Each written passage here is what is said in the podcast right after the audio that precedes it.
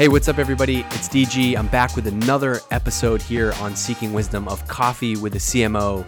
This time I sat down with Tim Kopp. He was uh, the CMO at Exact Target, which eventually went public and then sold to Salesforce for, I think, $1.2 billion. Uh, but he's an amazing guy. He grew them from about $40 million in revenue to 400 by the time they got acquired by Salesforce. And I sat down with him when we were in Indianapolis uh, back in June for the, the Drift Roadshow out in Indy. And Tim was just one of those guys that I instantly hit it off with.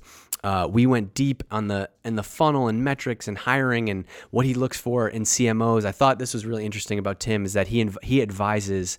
He's an investor and advisor in so many B two B marketing and sales companies, and the thing that they typically lean on him for is advice in hiring marketing leaders. And so we really dug into that process. We talked about what he learned during his days at ExactTarget. And I'm super excited to bring you another episode of Coffee with a CMO, this time with my new friend, Tim Kopp. Check it out. Cool. So let's do it. Um, let, us start. T- I want to talk. Go back to the coaching tree. The coaching tree thing. Like, oh my gosh. Okay. What? So you have this like. Uh, I mean, you had a big exit, so you had this team of, you know, a couple hundred marketers. But like, why do you? What is the formula? Like, first of all, how does somebody get tapped to be in your in your coaching tree, right? Because I'm assuming it's not.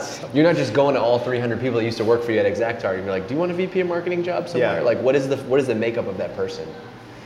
Well, so when we were building ExactTarget, it was in Indianapolis, mm-hmm. right? There was no other seasoned marketing software people to hire, right? So we ended up with a team. I think we grew it from let's call it rough numbers 10 to yeah. 300. Yeah. And in that journey, I bet maybe 20 people out of that 300 had previous software marketing experience. So, you, so, most of what I ended up having to do was train, teach, coach because yeah. they don't do it right in university right. either, right? They don't teach you how to do. No, and especially not not at the time where you were like you know, 06, 7, 8, like online marketing was just blowing up. So you definitely didn't learn that in, in college. It was serious yeah. on the job training. So yeah. I hired to a profile that was more psychographic. So we had, you know, a couple of my best leaders, you know, came out of the military, teachers. One of them was like, you know, in window sales, you know, so it was like, so I've hired for leadership, problem solving, communication skills. And I, I really tried to hire to a profile. Yeah.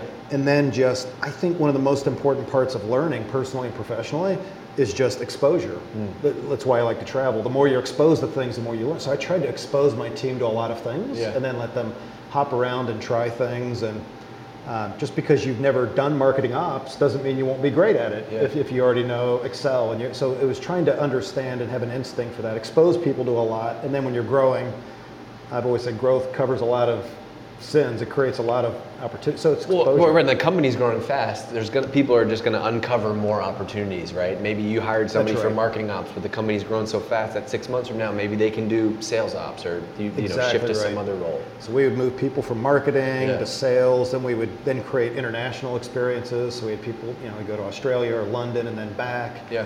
And uh, so yeah, it was. It was how do you good. how do you scale? Like how does how does that scale though, right? Like if your company's growing fast everybody that you hire has never really done marketing before.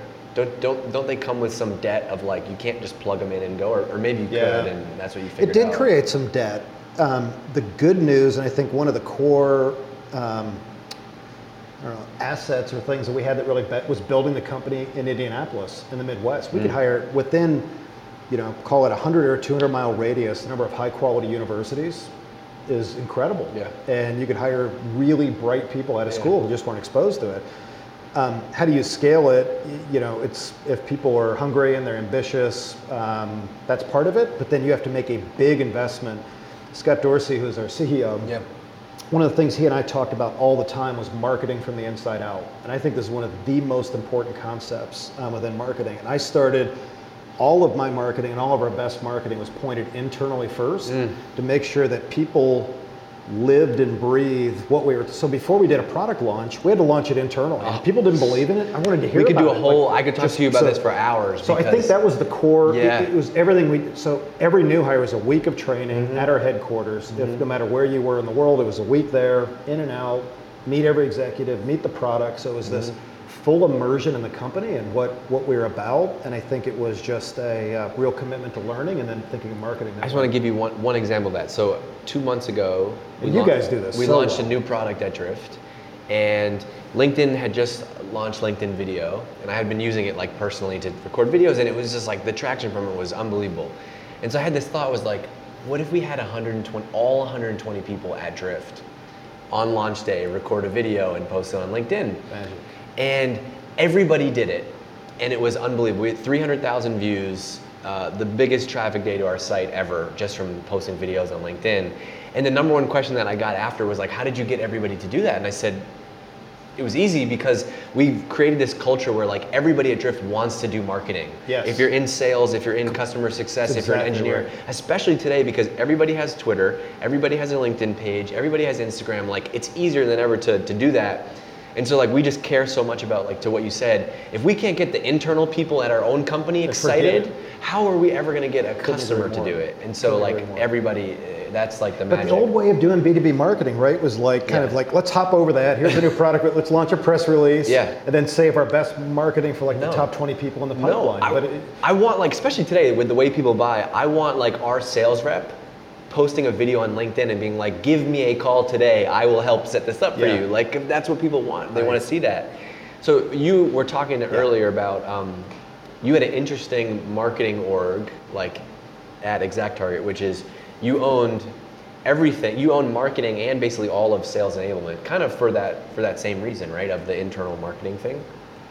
yeah, we ended up, so um, our BDR Mm. team, uh, sales training and enablement, um, product launches, basically anything, um, pretty much everything that was non-quota bearing, we tried to run. Yeah. And it was because the way we tried to fundamentally solve our problem is we want to grow X percent, let's Yeah. say we'd want to grow 50% at a later stage per year, and X amount could go towards sales and marketing. And then we would sit down and figure out just how do we want to carve up the dollars.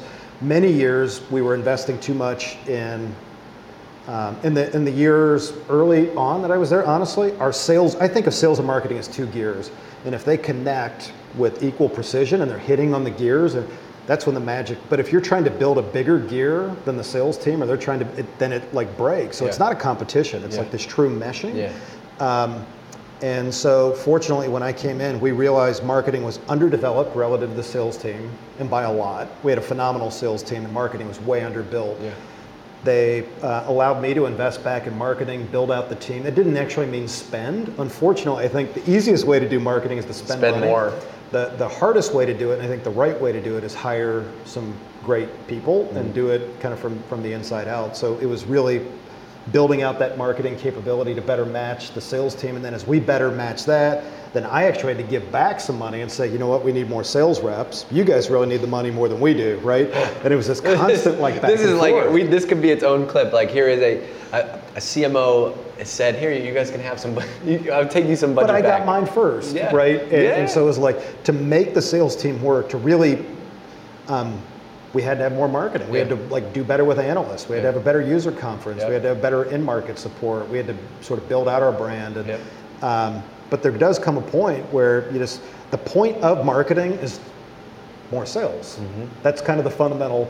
And like if you lose sight of that, you're kind of Mm-hmm. missing the point. I think. I'm sure people ask you about this a lot, so I don't want to spend a ton of time there. But like, biggest, if you could think of some of the biggest lessons growing, you know, scaling the company when you joined, you know, growing from, you know, what, however much revenue they were doing, whether it's 20, 30, 40, 40 million to, to basically 10x that by the time by the time you guys got done. Like, what, what's the biggest what's the biggest growing up stuff that has to happen in, in between there, in, in a marketing org specifically? Um, so a couple things come to mind. I'll probably think of more as we go here. And, and I'm asking because, like, obviously, if you just put it all in a spreadsheet and you drag the spreadsheet, it's crazy, right? So that's where I was going to start. Traffic and leads, and, Yeah. and you're just looking at that, like, okay, how are we going to go from here to here? So I think the number one thing that eats marketing executives alive is they're terrible prioritizers. Mm. And then driving expectations across the organization. Like you can't do it all.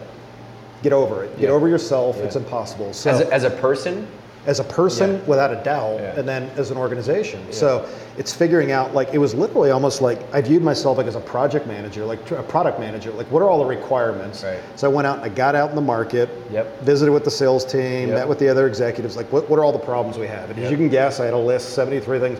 Rebuild the website, do better with Forrester. Yep. You know, we need better Yeah. sales collateral. Launch a on and on conference and on and on yeah, and on and yeah, on.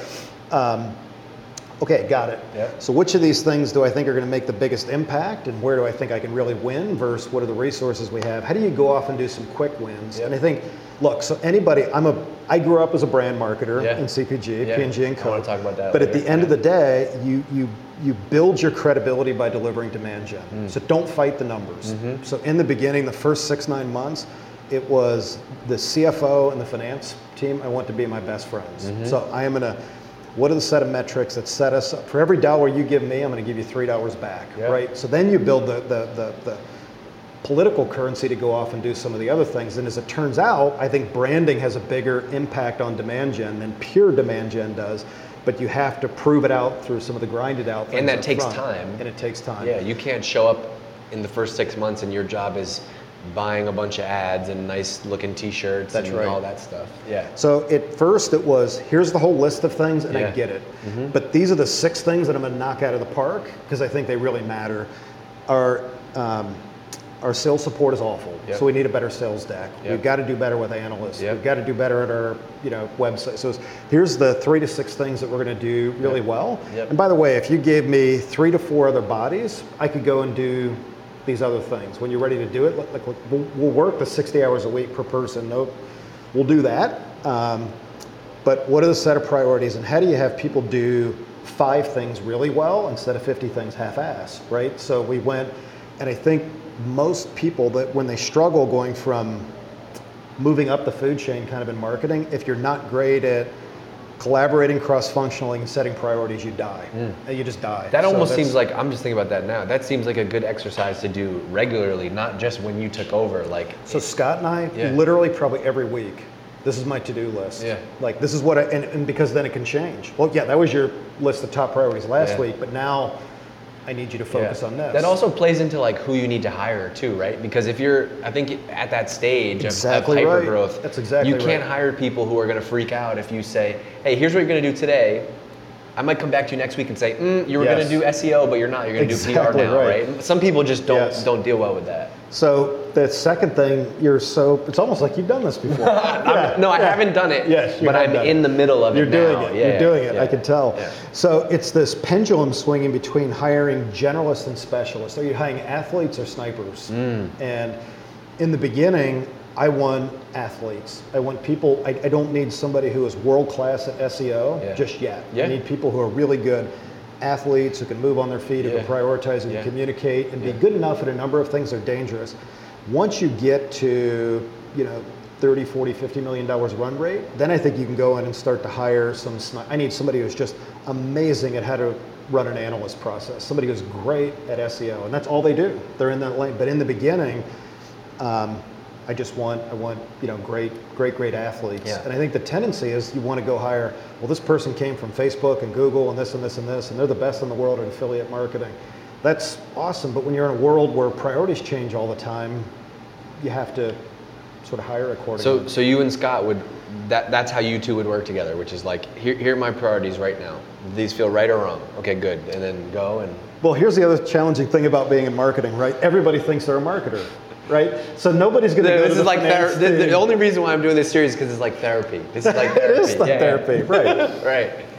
The question is, do I send you a bill at the end? yeah, we'll find out. No, you Yeah. bought the coffee. We're good. Um, We're good. So, so here's the, like anybody can comment on a logo. Yeah. Anybody can, you know, stand back and look at an event, Yeah. pick it to pieces, Yeah. or look at a wave report and decide what you could have done differently in the Yeah. end. But it's rare that somebody would sit there and challenge the CFO on why we picked this path with GDPR, or you know why the, the tech team picked Ruby on Rails, or you know it, it just doesn't open itself to the kind of debate that marketing does. So everybody wants to be a marketer. So It's- everybody has all these opinions. So you have to like find this balance of like, cool, I want your input. Yeah. And it's like, great, I got it. Yeah. Let me go, Yeah. right? And I think people tend to be too much input, input, input, and then they just die because Yeah. they're taking input from everywhere, or they're not listening to anybody and they're just putting their head down. And, and so it is a tough. I do think that there's a big difference. I think marketing is the most challenging job in the C-suite right now um, because of the nature of all the fluid priorities and everybody wants to comment on everything. And just marketing has never been more strategically important than it is now. And you, you have to do both. So so David, who's, who's my boss and our, our CEO, Yeah. he his his his line, his saying is both. Right? Yes, because both, that's it's right. all And- it's usually always both. Like do we want to drive demand or do we want to build a world-class brand? Both. Well, we need both, right? Not only do they support each other, but we got 50 sales reps who need to eat, right? Yep. And at the same time, we, we're in this for the long haul to do a bill, you know, build a billion dollar company. We have to build a brand that you know gets people up out of bed every morning. And you, you can't do one. You can't you can't pick one. Exactly right. Uh, That's so tough. yeah. So what is like from a for, for people that will watch this, which is mostly marketing people that want to grow, what is like, you know, you've groomed a lot of VPs of marketing or, or CMOs, right? What's the what's the what are the things that separate them from the you know director of marketing or, or marketing manager who thinks they want to grow but aren't ready yet? What what separates the really good people that you're willing to? Because obviously you have probably a million marketers in your network who, who want your you know want your advice, want your intros, want your connections, but there's probably only a handful of people that you that you've like personally helped. What separates them from everybody else? So um, it's, it's actually, I think your biggest rate limiter as an executive is how well you can hire. So I may not be the best at everything, but I, I know I'm pretty good at knowing what I'm not good at, what I am good at, and finding ways to hire. Yeah. And so it's, I like to expose people to a management experience as early as possible and see how they do. And the difference between truly wanting to be a B- VP of marketing and an executive, there's nothing wrong with, by the way, saying I'm going to be a senior manager, a product manager, a product line, and be amazing at it. That's mm-hmm. like, I'm not saying one's better than the other, No. right? But you're asking if somebody really wants the executive experience, they have to learn the soft skills with the hard skills. And some of that is you have it or you don't. And then it's this like flexibility. It, it's really um, hunger to learn is a lot of it. Ability to hire would probably be um, the second, and um, it, it's actually I don't know how to characterize the, the last one, but it is um, it's a lack of defensiveness. Like I use this this line all the time with my team, and now that they would they, they would joke with me. I'd say feedback is a gift, and I believe in this Yeah. sort of radical candor framework. Of Yeah. I'm trying to learn, you're trying to learn. The Yeah. only way we're going to do about it is if I care about you, you care about me, and when you need hard feedback, I'm going to give it to you, and I'm going to invite the feedback when I'm not doing something right. Yeah. And um, I don't know. That, that's um, that's a challenge for a lot of people. It is. We try to have um, it's because it's, it's just a hu- human nature is for you to say like, you screwed that thing up. Why'd you do it? And Yeah. my nature is to be like, whoa, no, no, no, hold on. Yeah, that's it's my- human one of my nature is to be faults. to get Yeah, defensive, right? right. And so we, I always have to remind myself like, don't get defensive. Yes. It's only going to help. Yes. But it, that's a, such a different mindset. You have to have the growth mindset of like, no, you know, Tim's trying to help me right now. I'm going to get better because of this. But it's hard. Nobody wants to sit there and Yes. and take that. Uh, I So think there has of to be this final thing I think that ha- Yeah, building off what yeah, you're saying is yeah. like somebody there's an element of selflessness I think that goes into all it which is I care about my career but I actually care about the company's objectives and the team objectives kind of more than my own which Yeah. sounds Yeah. really easy but you have, you have to fight a lot of human Yeah. nature to you want to have to maximize the whole in a time I don't think I'm good at this yet, but I think the advice I got from somebody recently was like, what you have to understand is nobody really cares how you get there, how you get to the goal. It's your job to get there. And so whether that means you hire 50 people or you you know there's an agency that does this piece and you do it that piece, like your job is to get so so you have to get rid of like this feeling that you have to control everything. Your job Yeah. is to get there. And Yeah. oftentimes it's it's got to be through the right people, like yeah hiring. that's exactly right Um, all right, I want to talk about P&G. Okay, Because cool. I'm fascinated with Good. P&G because I love uh, brands and brand building, and I think that brand is really hot right now. We've been talking a lot about it. Brand Who is knew? coming back. Who knew? Here we are. Brand is coming back, uh, and there's a million reasons why we could talk about that. But how? What did you What did you do at P&G? Like Man, I was so lucky. I ended up. you were there for I, 7 I'm years. so old right now that when I started, I was literally one of the first digital marketing. So I, I created what was like digital marketing Yeah. in some ways. Yeah, And it was like In those days, it was pretty easy. It was go to whatever AOL and Yahoo were Yep. doing, and that was kind of the only game. Yep. But it was literally figuring out Yep. the early days of building websites, email acquisition. Yeah. So it started off in the IT organization Yeah. as a digital marketing manager. Worked on, so my lucky break was I ended up on a, on a brand called Crest White Strips, Mm-hmm. and then I ended up doing their global launch through digital marketing. So build out all their first digital marketing programs, the website, and then prove that you can use offline and online together. We did almost a $100 million year one launch by figuring out how to combine brand marketing and direct marketing online and offline. Mm. And then it was like a drug. No- I've always said nothing breeds adoption like success. And once other people saw it, Yeah. Well, because then you have everything off. you need. You have testimonials, you have proof, you have all the stuff you need to grow. So look, I um, P&G, you know, they, they've, it's been a little bumpier now, but 20 years ago, that was. Um, cannot think of a better place to start my career and Yeah. learn branding. Yeah. So what I really learned there was understanding. Um, like people think understanding your customer, I mean, like sitting in a focus group and eating Yeah. M and M's, Yeah. and like, okay, that might be part of it. I did, I did my share of that. but what you really have to do is understand what we would call in a software sense: who's your ICP? Who really is your customer? And then understanding this customer's boss, consumer segmentation, and that brand really does matter. Of course, brand matters, and if it matters when you're in store, it matters just as much when you're buying software as. So I had sort of the seven years of experience between IT and marketing. Ended up running. Um, from White Strips, ran digital marketing for the entire beauty care division for them, which um, was just a great experience. And then from, from there, kind of went to Coke. So I had this sort of 10 years CPG, hardwired digital marketing, branding, customer. Like that's just Yeah. how I grew up. Do you think? Do you think um, because of like what you did at P&G and and how just the P&G focus on understanding the customer, do you think that's why you were good at what does sales need? What does this team need? What does this team need? Like when you're at you know figuring out all the other pieces. Yeah, Like maybe so. I think because the role of a brand manager, it, as I really think about it, then technically it was marketing, but it was really project management. You were a general manager. Your job was to run a business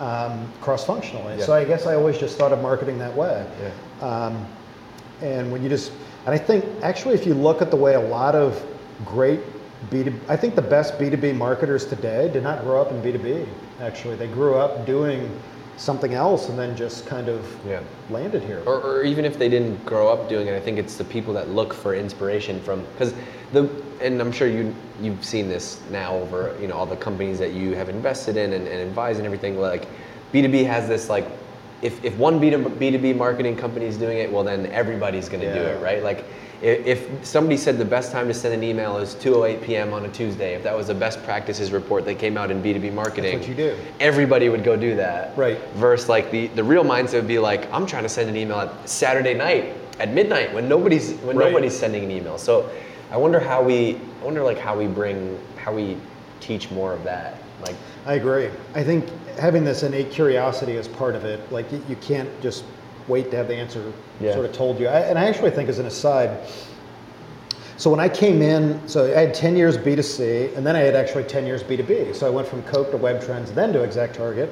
When I jumped in as a CMO at um, WebTrends, I think there were fewer than 10 B2B CMOs out there. Like that, that was, I think that's the other tough thing about being in marketing now. Like just as a discipline, Yeah. it's just the newest role in the C-suite. Yeah. And I think Adobe might have had one, Cisco had one, and it was very thin, right? Yeah. Marketing did not have a place at the executive table. Frankly, the head of sales often ran, Yep. ran marketing. Yep.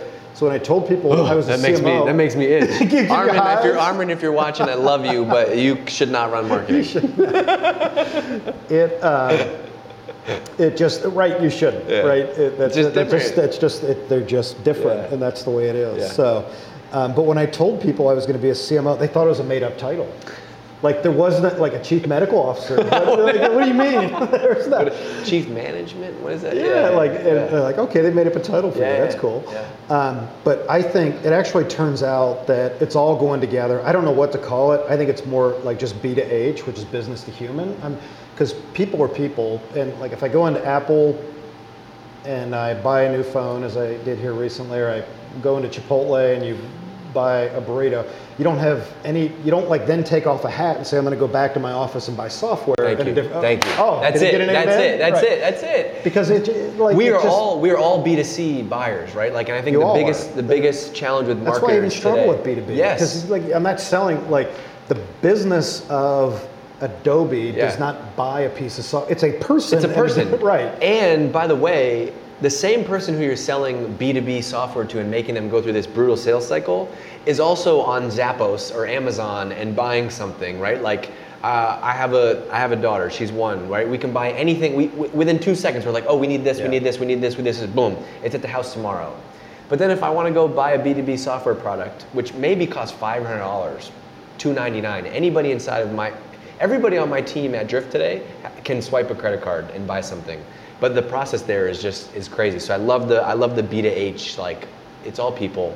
People people also say, but I so we sell to the enterprise, right? We have really long sales Yeah. cycles. Well, like oh, so there's not are there's not people in the enterprise? Right. Is it different? I don't understand. I know. I and I still think people buy. The reason branding does matter is people. You still buy based on emotion. People mm. want to be part of something. They want Yeah. to be part of a company. I think it's. Lar- Drift has a phenomenal software platform, but I think a lot of reason people believe in what you've created is the way you've humanized your brand, the way you've made like you're you're a movement that people Yep. want to be part of, Yep. and I think that is a. And how do, how do I separate that from a pure demand gen process Was that a was that like an intentional thing for P&G products? Like if you're into P&G product, it wasn't just compete on features. Obviously, they had the best scientists, right, that are working on like Crest white strips. But wasn't there some thought for like packaging and branding on how we're going to compete on an emotional level? Was that a big piece of it? Absolutely.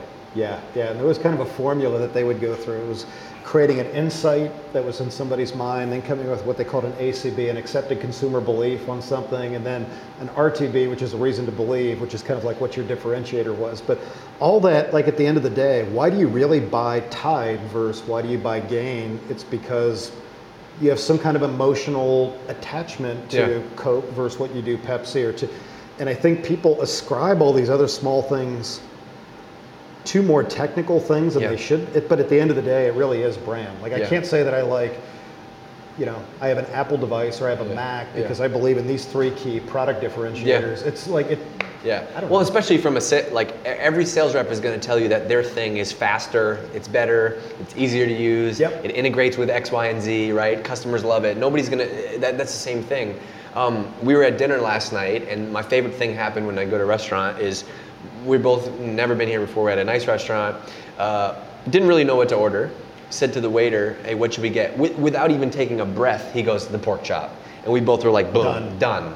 And that was amazing. Like I hate when you go to a restaurant and you're like, "What's good here?" and they're like, "Everything." Right? You, you people, I want some. You want somebody to be real with you, and so especially in the sales and marketing world, like I want somebody to tell me the truth. Like, you know, uh, and one of the best copywriting strategies of all time is like addressing your flaws up front, Could not agree more. because that's going to make people believe you more. Yes. So if you can address that all. But why did the waiter say the pork chop? One, they weren't overly trained to rehearse. This wasn't a chain No, restaurant. it was right? not a chain. Not allowed to say that. He said it without hesitation. And it was somebody who has tried all the things. Tried it. They knew it, and then they had this fundamental belief. And I do think it's the same way Yeah. if you're selling a pork chop or a piece of hardware or a piece of software. It's this Yeah. when you believe in somebody who believes in what they believe in, Yeah. it, it Yeah. so I, and I you know, branding and demand gen are even these words that are hard for me to put sort of silos around because I do think they're they're coming together. But um, that's why this idea of like marketing from the inside out is so powerful. You did that, Yep. like, and I and I think because when you're pointing your best marketing guns inside the company to where somebody has that kind of belief, but you're also empowering them to be Yeah. um, who they are, like to, to they're not overly trained. No, well, or it, does, it doesn't feel like it doesn't feel like they are good at human, selling because they've nailed the sales script. Yeah. They're good at selling because they really believe in it. Yeah. And they've seen it. They've seen it. So, Tim, uh, I'm done with my coffee. Oh, so I am too. Thank you, man. That was good time. I appreciate it. Yeah, think- thanks for doing great. this. Yeah. yeah, Thank you. bet. That was good. We That's it. Timed it up. Timed it up perfectly.